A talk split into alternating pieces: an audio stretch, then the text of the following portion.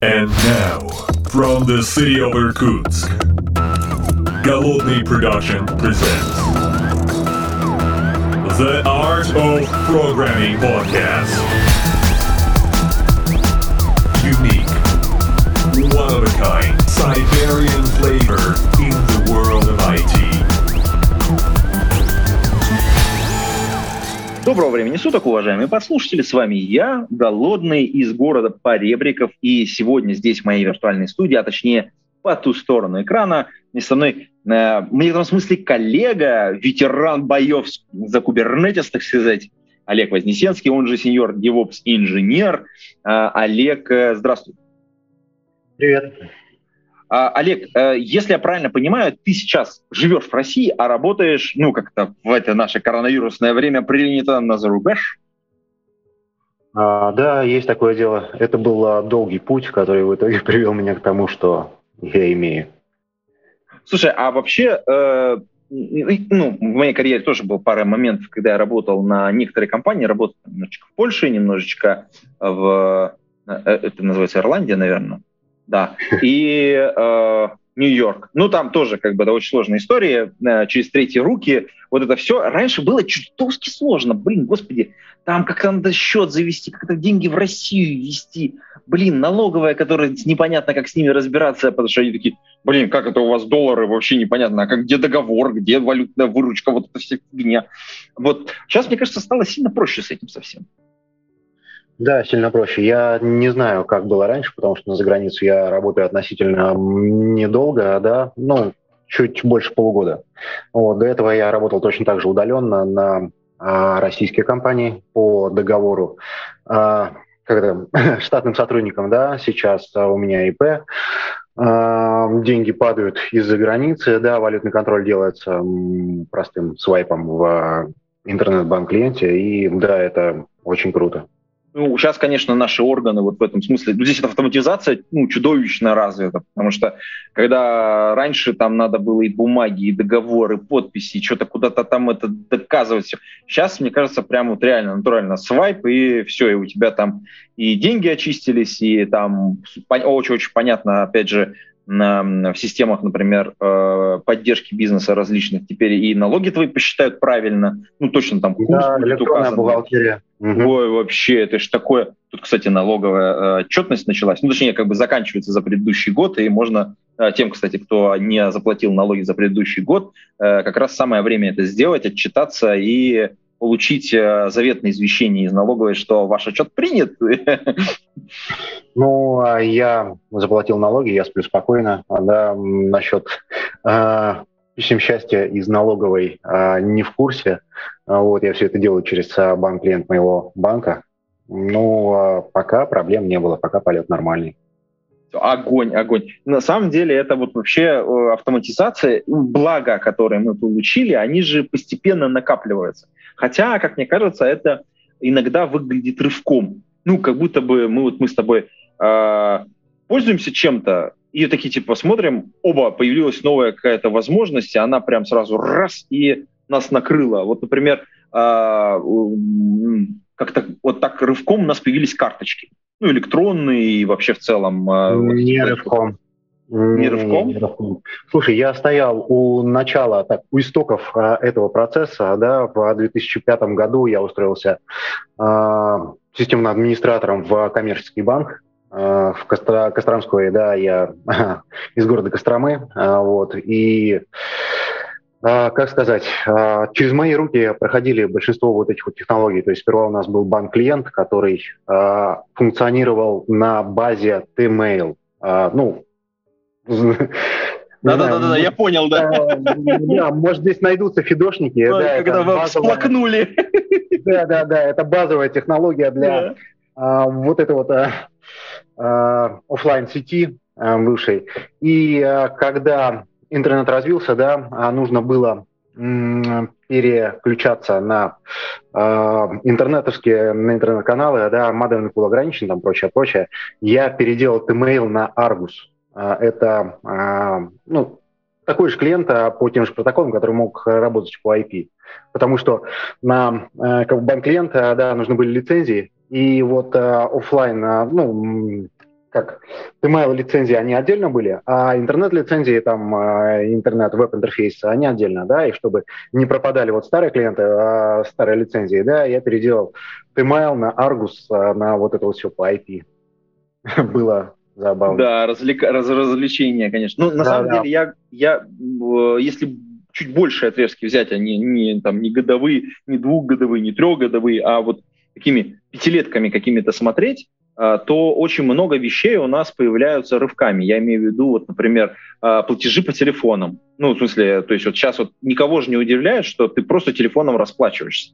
И многих уже не удивляет, что ты расплачиваешься часами.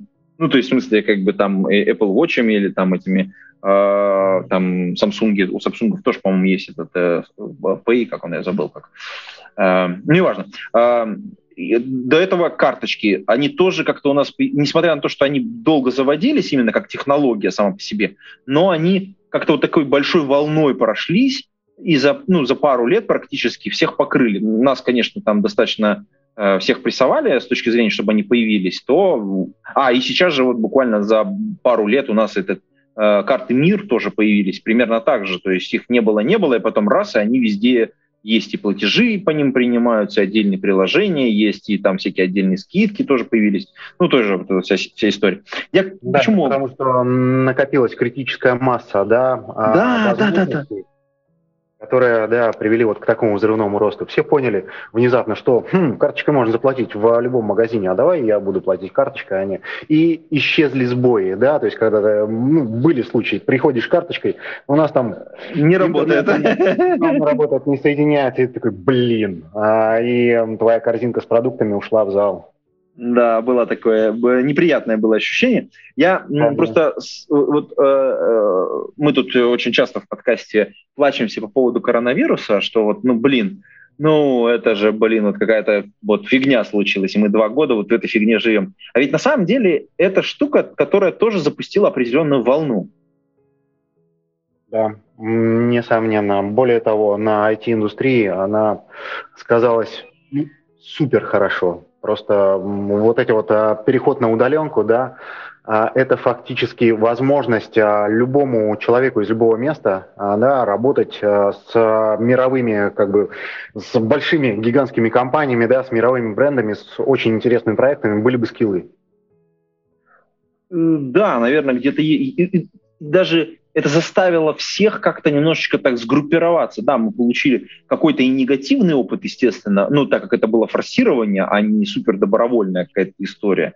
Мы увидели супер позитивные моменты и, конечно же, словили массу неприятных моментов. Люди наконец узнали, что, блин, дома работать неудобно, ну, когда ты это делаешь каждый день, и потому что у тебя плохое кресло, и, ну, это особенно те, кто не работал удаленно никогда. И они сразу, блин, а какое кресло удобное, а вот на работе мне вроде нравится. Блин, надо его перевести из офиса, а как это сделать? Ну, то, короче, в общем, вот эти вот все штуки, они как-то, мне кажется, всплыли на поверхность. Ну, насчет а, эргономики рабочего кресла, да, если тебе рабочее, рабочее оборудование нравится, да, повторить его а у себя дома проблем не составит, особенно айтишники, у которых а, зарплаты достаточно такие большие, да, и свободным, свободными средствами располагается располагать достаточно просто, да, находить их Тут другой момент. А, окружение само. Когда ты ходишь в офис, да, тебя это дисциплинирует. А, опять же, офис — это общение, да, то есть твоя внутренняя обезьяна, которой нужно стадо, вот, а, она дома теряется. И домашняя, да, то есть когда ты вот сидишь, делаешь какую-то таску сложную, да, ты погрузился в потоке, вот, жена кричит, Олег, выброси мусор. Олег, отвези ребенка. Вот это вот, вот гораздо страшнее, да, а, чем ну да, очень, очень, угу. очень тяжело ребенку объяснить, что ты сейчас работаешь. Вот, э, ну ты же дома, ну то есть как бы ты же вот здесь, э, а, а я хочу играть, и мы с тобой всегда играем, когда я хочу играть. Ну, правда, мы да, действительно да. с тобой всегда играем, когда, когда ты хочешь играть, когда я дома, когда я не работаю, когда я не занят. Это, э, да, такая... и в этом случае, да, только отдельная комната, только запираться, наверное, и объяснять э, родным, что вот так вот нельзя делать. А во втором случае это правильная организация э, удаленного э, рабочего труда, да, вот именно чтобы не поломать коммуникации. Это а, важно, это да, очень, кстати. Да, это очень большая тема. И я работал в компаниях, где это было ну, как бы очень плохо построено. И я работал в компаниях, где это было построено очень хорошо. Ну, мне есть чем сравнивать. Да, ну мы здесь, конечно, наших подслушателей отправляем в разные предыдущие подкасты, где мы обсуждали э, множество тем, связанных и с рабочим пространством, и с временем, и, конечно, плакали по поводу того, как правильно должно быть все организовано. Но, тем не менее, мы должны отметить очень важное – ну, э, коронавирус — это возможности, и давайте пользоваться теми возможностями, которые нам были подарены. Ну, в частности, удаленная работа, э, возможность работать на разные компании, и потому что компании стали более открыты к вот такому формату взаимодействия, ну, раз мы уже пережили эту всю историю. И, да, да. Э, Компании запустили э, цифровизацию массово, и э, на этих специалистов голод. Сумасшедшие, да, я бы сказал, да. И вот, кстати, по поводу специалистов, э, мы же не просто так э, периодически собираемся, и коронавирус, несмотря на то, что он есть и подпортил нам многое, он, тем не менее, позволил нам э, сохранить наши IT-конференции. И некоторые из них возвращаются обратно к нам в онлайн, в офлайн мир, где можно встречаться. А я говорю о конференции Highload, которая скоро-скоро-скоро уже будет. Mm-hmm. И где можно будет встретить и меня, и Олега, э, потому что я, скорее всего, буду присутствовать на конференции э, как э, ведущий одного из треков, а Олег будет как докладчик, собственно говоря. Хайлот да, будет в Москве в, в, в, в, в офлайн, и можно будет поприсутствовать. Билеты, по-моему, все еще продаются. И я так понимаю, это не первое твое выступление. Да, это мое второе выступление на Хайлоде. Первое было на э, весеннем Хайлоде. Я выступал с докладом про Helm Package Manager да, с нуля до хорошего уровня, хорошего понимания. Вот, uh-huh. в принципе, э, да, в принципе, мне очень понравилась э, сама конференция, очень понравилось выступать. Хотя, ну, выступление не прошло без э, каких-то эксцессов, да. А, я выступал первым в первый день, и организаторы очень сильно затянули э, церемонию открытия. У меня было очень много материала, там, ну, буквально на 45 минут, да, регламент 40. И вот за счет того, что, во-первых, э, затянули открытие, да, а во-вторых, паника такая, я не успеваю все рассказать. Я прочитал это очень быстро, это не пошло. Ну, как? Я подумал, я обычно слушаю все доклады со всех конференций в, ну, полтора, на полторы скорости, да. Если а я... тут придется, да? Да. Что будет, если я расскажу вот на полуторной скорости, а, чтобы вот э, мои слушатели не э, увеличивали скорость? В итоге оказалось, что очень сложно э, соблюдать паузы между э, предложениями, там, э, не э, глотать окончание, когда быстро говоришь. Ну, да, да, да. да. Ну, но, тем не менее, я думаю, что доклад... А, кстати, ссылочку мы, наверное, так как доклад же наверняка уже выложен, это же год назад практически было, мы, мы наверное, шоу-ноты покладем, потому что про Хельм послушать всегда хорошо. Мы, кстати, к теме Хельме, мне кажется, должны будем вернуться чуть попозже. А сейчас э, для тех, кто э, слушает э, наш подкаст и думает по поводу конференции, конференция Highload плюс плюс Foundation будет 17-18 марта в Москве. Билетики, по-моему, все еще можно купить, и, по-моему, есть возможность и лично присутствовать, и онлайн. Я бы рекомендовал, конечно же, увидеться лично. Приходите. А, я думаю, что будет очень интересно. Это всегда вот такая, как это, огромная активность, много людей, много тем, эксперты, блин, экспертные зоны. Тут обсуждаем в программном комитете экспертные зоны, это тоже будет бомбически. Вот. Да, Но... Да. Да-да-да, Олег, да. Да, я просто хотел сказать, что вот эти вот, э, вот эта вот конференция Хайлота напомнила мне э, Фидопойки на заре.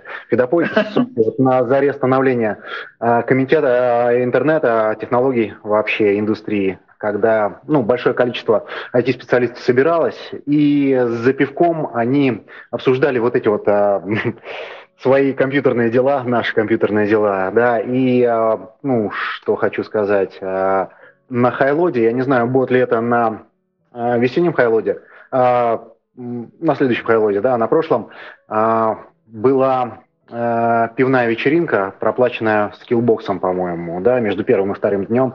И вот там вот э, это вот как раз атмосфера э, сисопок, вот этих вот пайнтовок, ну, очень э, четко я почувствовал, прям всплакнул. Да, ну это на самом деле похоже, мне кажется, это в некотором смысле калька как раз э, такой э, сисопочки.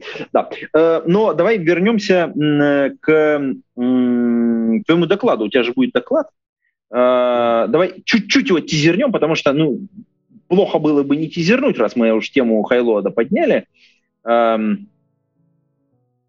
Мой э, доклад будет посвящен э, теме GitOps. Э, в последнее время это ну, достаточно хайповая тема. А GitOps инструменты, они где-то в топе интересов. Да, и вот сейчас вот на одном из своих проектов в моей компании я столкнулся с ребятами, которые имплементировали GitOps. И они сделали это, ну, на мой взгляд, очень плохо. Да, они ну, построили просто очередную стену между а, разработкой э, и э, Ops, э, да, разработкой DevOps. Э, и э, я решил это проработать. Ну, как бы ребята были неправы, или GitOps плохой. И вот из всего того, что я э, увидел, да, меня GitOps не устраивает. Э, я считаю это антипаттерном. Я хочу про это рассказать. Слушай, а, вот это именно антипаттерн, а, ну, по твоему мнению, или это все-таки а, просто неудачная реализация была у ребят? Ну, в смысле, как бы мы видим большое количество ну, различного, из различных источников информации о том, что вот здесь внедрялось, вот здесь внедрялось, тут, тут пробуют, тут начинают. А, это, это просто какой-то временный хайп и помутнение, или все-таки за этим что-то есть, э, просто может быть неудачная его действительно реализация была? ну, у ребят, э, я сперва думал, что это неудачная реализация, да, и я стал копать тему гитопса э, на основе моего предыдущего опыта, да, то есть те задачи, которые я решал, те задачи, которые я решал хорошо, вот мне нравились, э, получались красивые решения, как бы я решил их на гитопсе. И получалось, что, ну, везде что-то меня не устраивало, какие-то фишки, фичи. Угу, угу. Слушай, ну, в любом, в любом случае, давай так, э, Сейчас, так как это, так сказать, небольшой тизерочек, мы не будем этому уделять внимание, потому что тем, кто прям очень сильно интересуется, приходите, конечно же, на конференцию, задавайте эти вопросы там. Прям в, во время доклада можно тем, кто онлайн подключается, а, можно будет задать вопросы прям в онлайне. Если я правильно помню, в прошлый раз на Хайловоде можно было прям в онлайне, те, кто слушает, задать вопрос на сцену. И это было круто, кстати. То есть там человек, который смотрит где-то там, мог задать на сцену прям вопрос. Выводили на огромный экран, соответственно, из зума человека, и так сказать, он всю правду матку лепил, так сказать, через интернете. Да, да. Вот. Более того, за лучший вопрос а, полагалась книга, и, ну, не буду хвастаться, на Хайлоде я набил пять фрагов. О, красавчик, слушай. Вообще, кстати, вот если мы... Давай вернемся немножечко к теме Хельма, предыдущего твоего доклада. А, тебе Хельм нравится вообще как вот, как вот технология? Да. Хельм а что, а, а, а что, что вот такого вот прям, знаешь, ты, за, что, за, что, за что его нужно любить?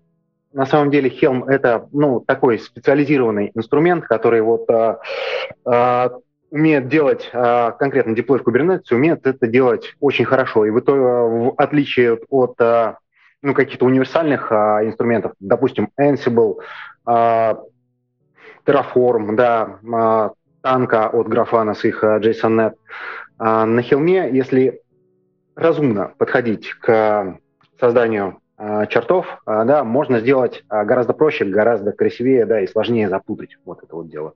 Mm-hmm. Ansible а, на раз а, просто берет человека и делает так, что вот только он может разобраться, ты смотришь на это и думаешь, блин, лучше бы мне это делать или делать. Слушай, э, на самом деле, вот если мы сейчас опять же немножечко окунемся и чуть-чуть в сторону двинемся, например, э, того же э, того же связки вот Kubernetes плюс Terraform, когда у тебя действительно развесистая какая-то конфигурация, которую тебе ну, многократно надо либо повторять, либо тебе нужно ее обновлять. Э, ну, ну, Terraform с легонца такое, знаешь, вот он, ну, э, как бы это сказать, не интуитивно понятный, я бы так сказал. То есть там надо прям так это следить за руками, я бы так сказал. Да, более того, Terraform очень сильно зависит от а, провайдеров, а, которые ты туда напихаешь. То есть, ну, для деплоя в Kubernetes а, тот же. Да, есть а, несколько провайдеров, которые ты можешь использовать JSON, ты можешь использовать Helm темплейты, а, по-моему, Customize а, даже. И а, Terraform, он настолько разный, да, настолько сильно его можно перепилить, что он становится не универсальным. Да, вроде бы Terraform, но твой Terraform, а, как мой Terraform сильнее твоего Terraform. Да. Э, ну, и мне на самом деле в некотором смысле э, наличие провайдеров различных и поддержка, она прям иногда очень нравится. Это возможность работать с этим, с удаленным API от многих сервисов, с одной стороны, очень крутая, потому что ты в одном месте и одним инструментом можешь все сделать. Но с другой стороны, ты прям видишь, как вот ты там себе в ногу стреляешь периодически. Это, конечно, это... Да, да, да. да. Э, большая тема, мы, наверное, немножечко отойдем от нее еще. Э, если я правильно понимаю, тебе вот именно в Хельме, ну, в некотором смысле нравится простота, э, и то, что он, ну, понятен, ну, если ты правильно его готовишь.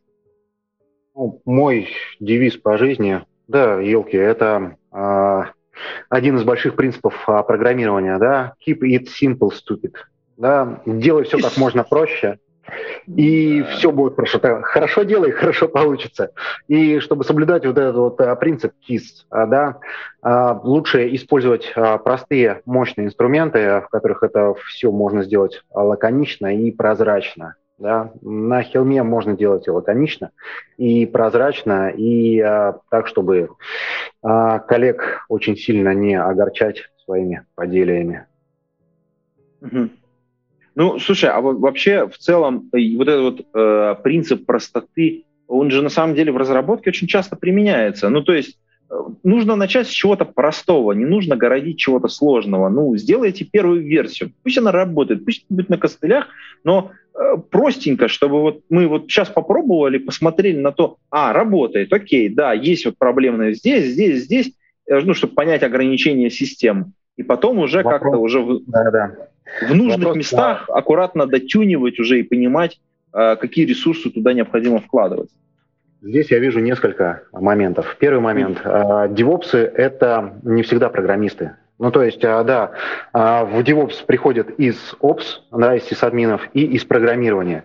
Вот. И те люди, которые прошли, пришли из сисадминов, да, очень часто про программирование имеют, ну, такое, не слишком строгое понимание, да, они вот не проходили через вот эти вот череды ревьюов, изучений библиотек, вот, вот все такое прочее, через оптимизации, и, да, такие вещи. Соответственно, они могут принести новую технологию просто потому, что, ну, это прикольно. Вот. И а, вот недавно мне а, понравилась одна фраза. А, в настоящее время а, индустрия дошла до такого уровня развития, что впору говорить не о стеке технологий компании, а о а, ландшафте технологий компаний. Да, то есть очень много утилит, которые делают примерно одно и то же. И если не выработать а, техническую дисциплину, да, можно натащить много всего, а что самое сложное в принесении новой технологии. Mm-hmm. Ну, вот эта вот метафора, метафора на самом деле по поводу ландшафта, она крутая. Потому что действительно очень много вещей, ну, не то чтобы запараллелены даже, а вот как бы, ну, друг на друга влияют, вот я бы так сказал. Да. Так вот, самое сложное в принесении новой технологии – это от нее избавиться. Точняк. Что-то на чем-то реализовано, что-то на чем-то реализовано, да, и ты решил использовать что-то другое, вот переписать, переделать на это, ну, с одной стороны лень, с другой стороны сыкотно. Это разрешенное слово на канале. Да, да, да, я не, не вижу в этом никакой проблемы. Вообще надо как это иногда иметь смелость что-то сделать или переделать. Вот, кстати, э, если мы вернемся опять к iLoad, то у нас Э, я работаю в Яндекс Клауд, и у нас будет стенд э, на, соответственно, подходите, приходите, кстати. Будет экспертная зона, посвященная э, э, с там, контейнерам и serverless в целом. И вот там тоже очень много ребята будут эксперты, которые разрабатывали все эти сервисы. И там вот очень интересно, э, любой сервис у нас внутри, он начинается с небольшого такого, назовем это прототипа или MVP, такого маленького продукта, который, в принципе, должен доказать такой reason to believe, что он действительно нужен людям будет, что у него будут потребители. И вот будут как раз на экспертной зоне у нас э, у Яндекс Клауд, соответственно, люди, которые написали большинство прототипов э, сервисов, которые торчат наружу. Вот этот опыт, которым они обладают, он, мне кажется, вообще бесценен. Вот написать вот эту самую первую версию чего-то, чем люди начнут пользоваться, из чего вот из этой простой, как написать так просто, чтобы потом в случае чего можно было это поменять так, чтобы это было не больно. Господи, я на них смотрю иногда, они такие вещи пишут, так, так делают круто, что прям вот это вот это, по-моему, бесценно прям. Не чувствуешь, а, как это, комплекса самозванца или вот что-то такое не ёкает внутри? Типа они Слушай, крутые. они... Не-не-не, тут очень важный момент. Это вот а такое хорошее, наоборот, чувство, когда ты находишься с людьми в комнате, которые умнее тебя. И они такие говорят, блин, чувак, сейчас сделаем вот так, и будет вообще огонь. Ты такой смотришь, и действительно очень простая вещь, она делается, и получается офигенный результат. Ты такой говоришь, блин, я думал, мы вот сейчас вот тут, блин, городить будем прямо. Не-не-не, давай попробуем вот так, так, так, и соберем вот из этого, из этого, и получится. И ты такой смотришь, оно действительно получается, и и ты просто смотришь, как это просто из ничего получается сервис, который не только работает, а делает это высокопроизводительно, быстро, и, и, ну, и ты просто вот на вот этом вот, как это, знаешь, как у мастера учишься, вот, э, вот мастер да, под да, да. мне нравится очень вот эта метафора, когда ты работаешь с человеком, и ты смотришь, как он делает какие-то вещи, такой, так, подожди, ага, ты увидел это один раз, увидел это второй раз, потом сам попробовал, попробовал, попробовал, и раз у тебя тоже начинает получаться.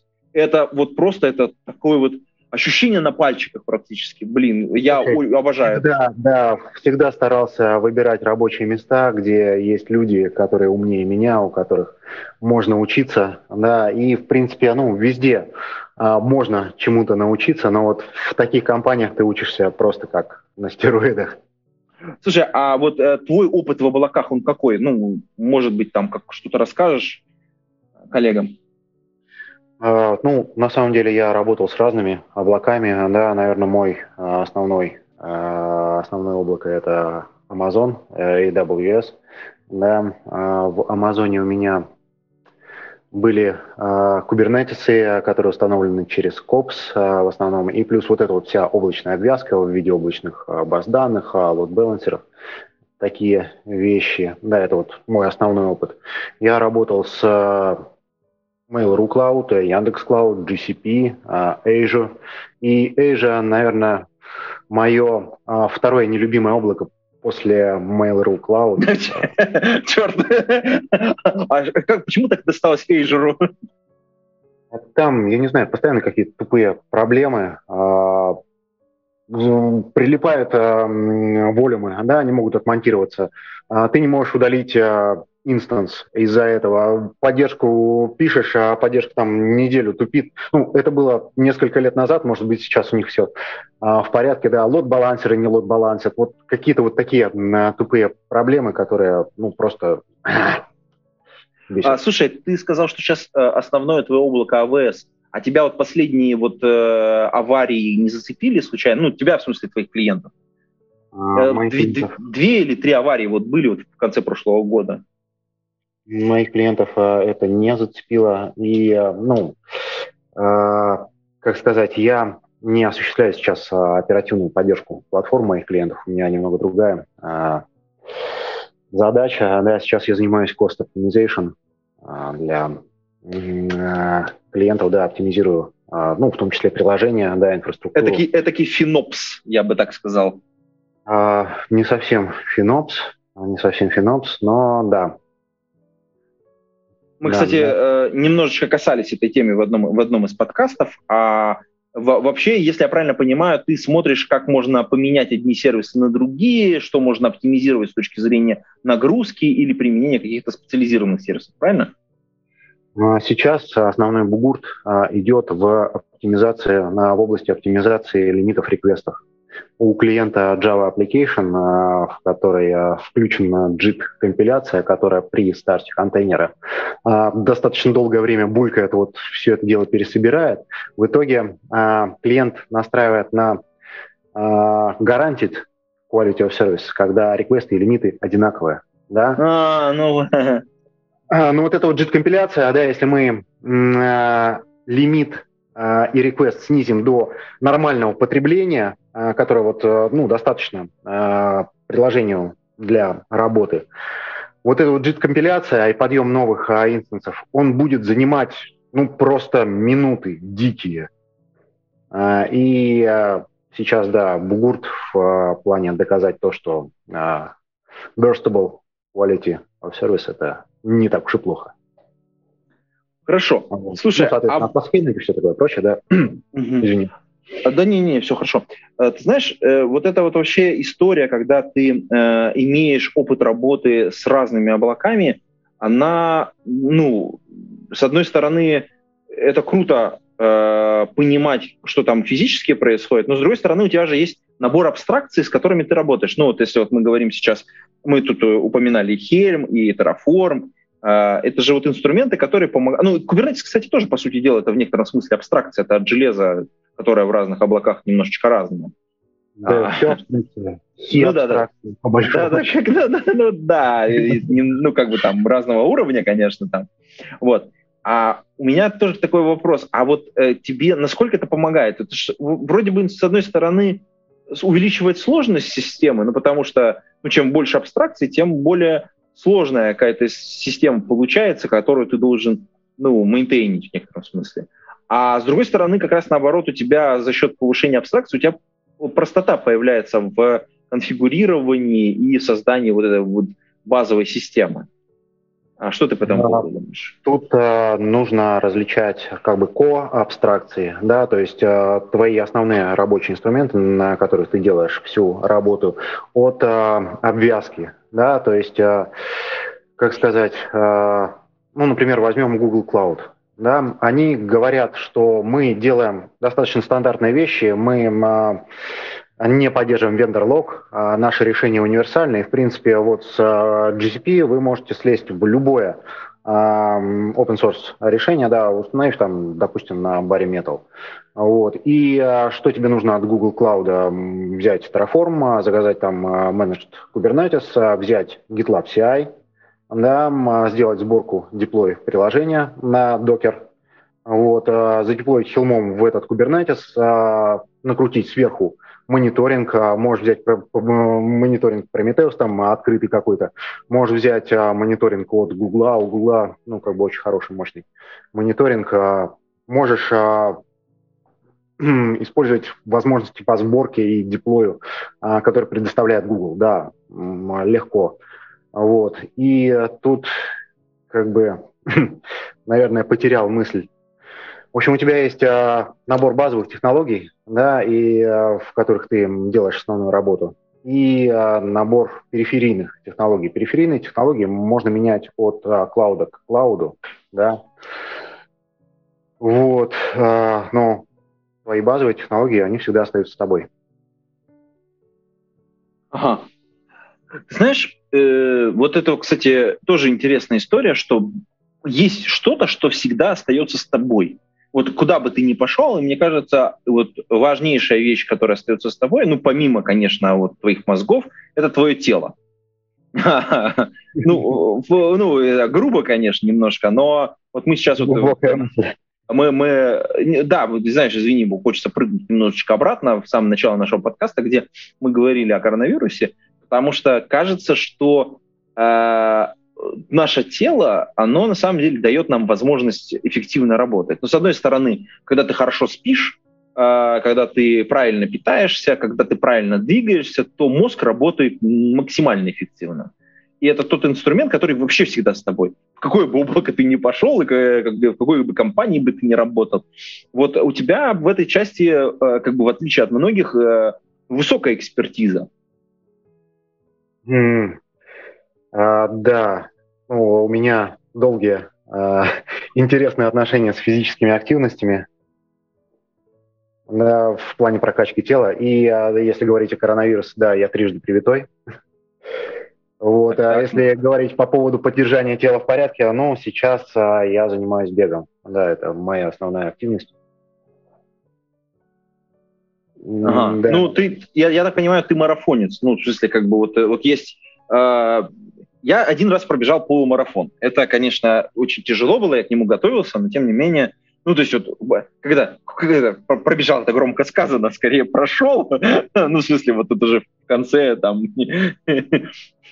Как, я не, не супер тренированный в этом смысле, поэтому это такая как бы не, не профильной активности для меня. Но, тем не менее, это такой был очень необычный опыт и, к сожалению, наверное, единственный, потому что больше я из себя выдавить, э, ну, наверное, в ближайшее время не смогу, но тем не менее.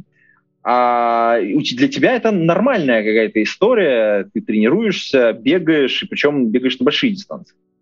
Да, я ультрамарафонец. А, самая большая дистанция, которую я преодолел а, за раз, это 167 километров, ну, по крайней мере, по GPS. Это было, это заняло у меня а, ну, чуть меньше 21 часа движения. И, ну, ультрамарафоны я выбрал, наверное, потому что я старый.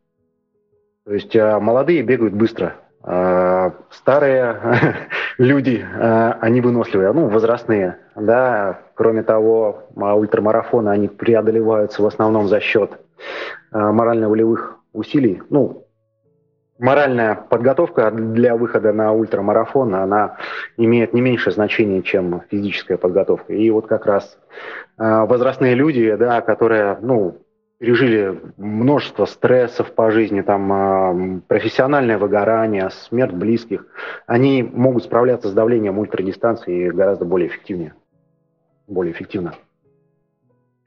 Слушай, а вот э, сколько времени ты уделяешь тренировке? Потому что я вот раньше бегал, ну там на более мелкие дистанции, поэтому, ну это скорее так, э, ну, как это, по сравнению с твоими, наверняка вообще э, как бы ни о чем.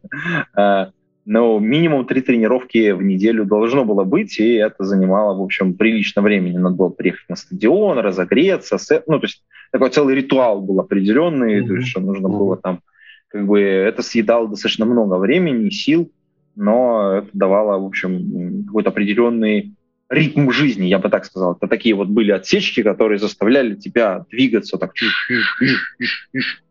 Вот. Эм, а вот как у тебя это устроено? А, сейчас я чуточку разленился. А, да, сейчас я тренируюсь а, ну, где-то 4 раза в неделю всего. Когда я готовился на 100 мильник, это вот 167 километров, да, я э, бегал 6 раз, 6-7 раз в неделю, ну, 6 дней уделял тренировкам. Вот, некоторые тренировки были очень большие, ну, например, э, два марафона суббота-воскресенье. Да, то есть вот сериями длинных тренировок а, ты приучаешь а, организм к ну, адаптационное изменение накапливаешь. И для меня а, тренировка ну, тут есть несколько моментов. Прежде всего, это возможность уйти с работы. Да, то есть я уже 7 лет работаю удаленно, и э, для удаленщика уйти с работы очень тяжело. И когда у тебя событие какое-то беговое, на которое ты нарабатываешь, когда у тебя жесткий план тренировок, ты просто вот бросаешь все, как бы э, не хотел засидеться, просто берешь и э, идешь на тренировку. И ну, ты бегал по стадиону, я бегаю везде. А, моя дисциплина – трейл-раннинг, то есть бег по грунтовым дорогам, там, пересеченной какой-то местности. А, и я просто надеваю кроссовки, беговое, выхожу из дома и делаю свои вещи. И как бы еще один немаловажный момент – это аудиокниги. То есть э, в детстве, да, в юношестве я очень любил читать. Чтение это было мое все. Вот лежать на диване с интересной книжкой, а, это вот до того, как появились компьютеры. Когда появились компьютеры, а, проиграв по все основные игрушки, я начинал читать с экрана. Вот это тоже было очень интересно. Семья, дети, и вот ты читать уже практически не можешь. Ты не можешь а, найти на это свободное время, но а тренировки, ну, буквально вернули мне эту возможность. Да, я сейчас слушаю аудиокниги во время пробежек. И вот это вот час, ну, обычная средняя тренировка, там 10, 11, 12 километров у меня. Это примерно час времени. Вот за этот час а, побыть наедине с собой, да, стрясти с себя негатив, а, получить чуть-чуть дофаминчиков от бега и прослушать а, часть очередной аудиокниги. Блин, ты просто ждешь очередную тренировку, чтобы вот это вот все сделать. Слушай, а меня как э, человека, который иногда все-таки бегает, ну так, ну, в очень упрощенной форме, потому что мне нельзя ударные нагрузки прям, скорее это такая, то есть э, развлекательная форма mm-hmm. быстрого, быстро, быстрого шага, наверное, скорее, скажем так. А, волнует вопрос про наушники. Давай мы, может быть, раскроем эту тему, потому что я вот э, там пользуюсь двумя э, как бы э, модельками. Может быть, ты для наших подслушателей откроешь какую-нибудь еще модельку э, наушников, которая вот ультрамарафонцам подходит. Ну, в целом, как бы для, для бега самое то. А какие у тебя наушники? А, слушай, у меня двое наушников. А, одни это, соответственно, AirPods Pro, Э, которые, как не ну, вот эти вот последнего поколения, которые хорошо, на самом деле, действительно хорошо сидят.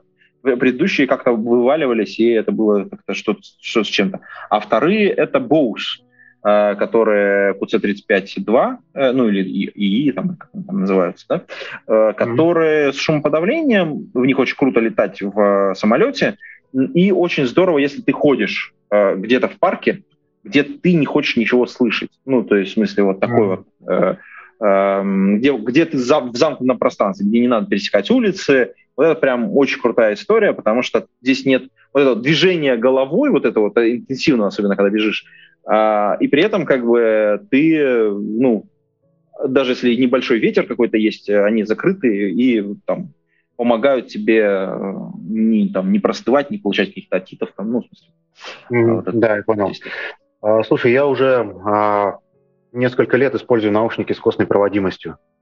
Ага. Сперва, да, а, то есть это наушники, которые располагаются, ну, фактически у тебя на черепе, они не закрывают уши.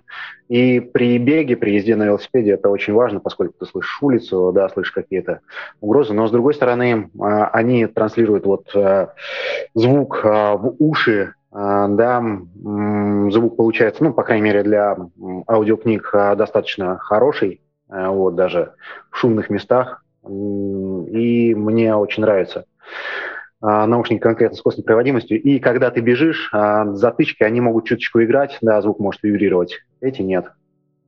Слушай, огонь. А, давай сделаем так. Мы, в принципе, достаточно уже договорили на, на подкаст, и а, было бы здорово, вот а, если ты дашь модельку, я ее приложу ну, в шоу-ноты к этому подкасту, помимо твоего доклада, конечно, и а, приглашения на конференцию Highload.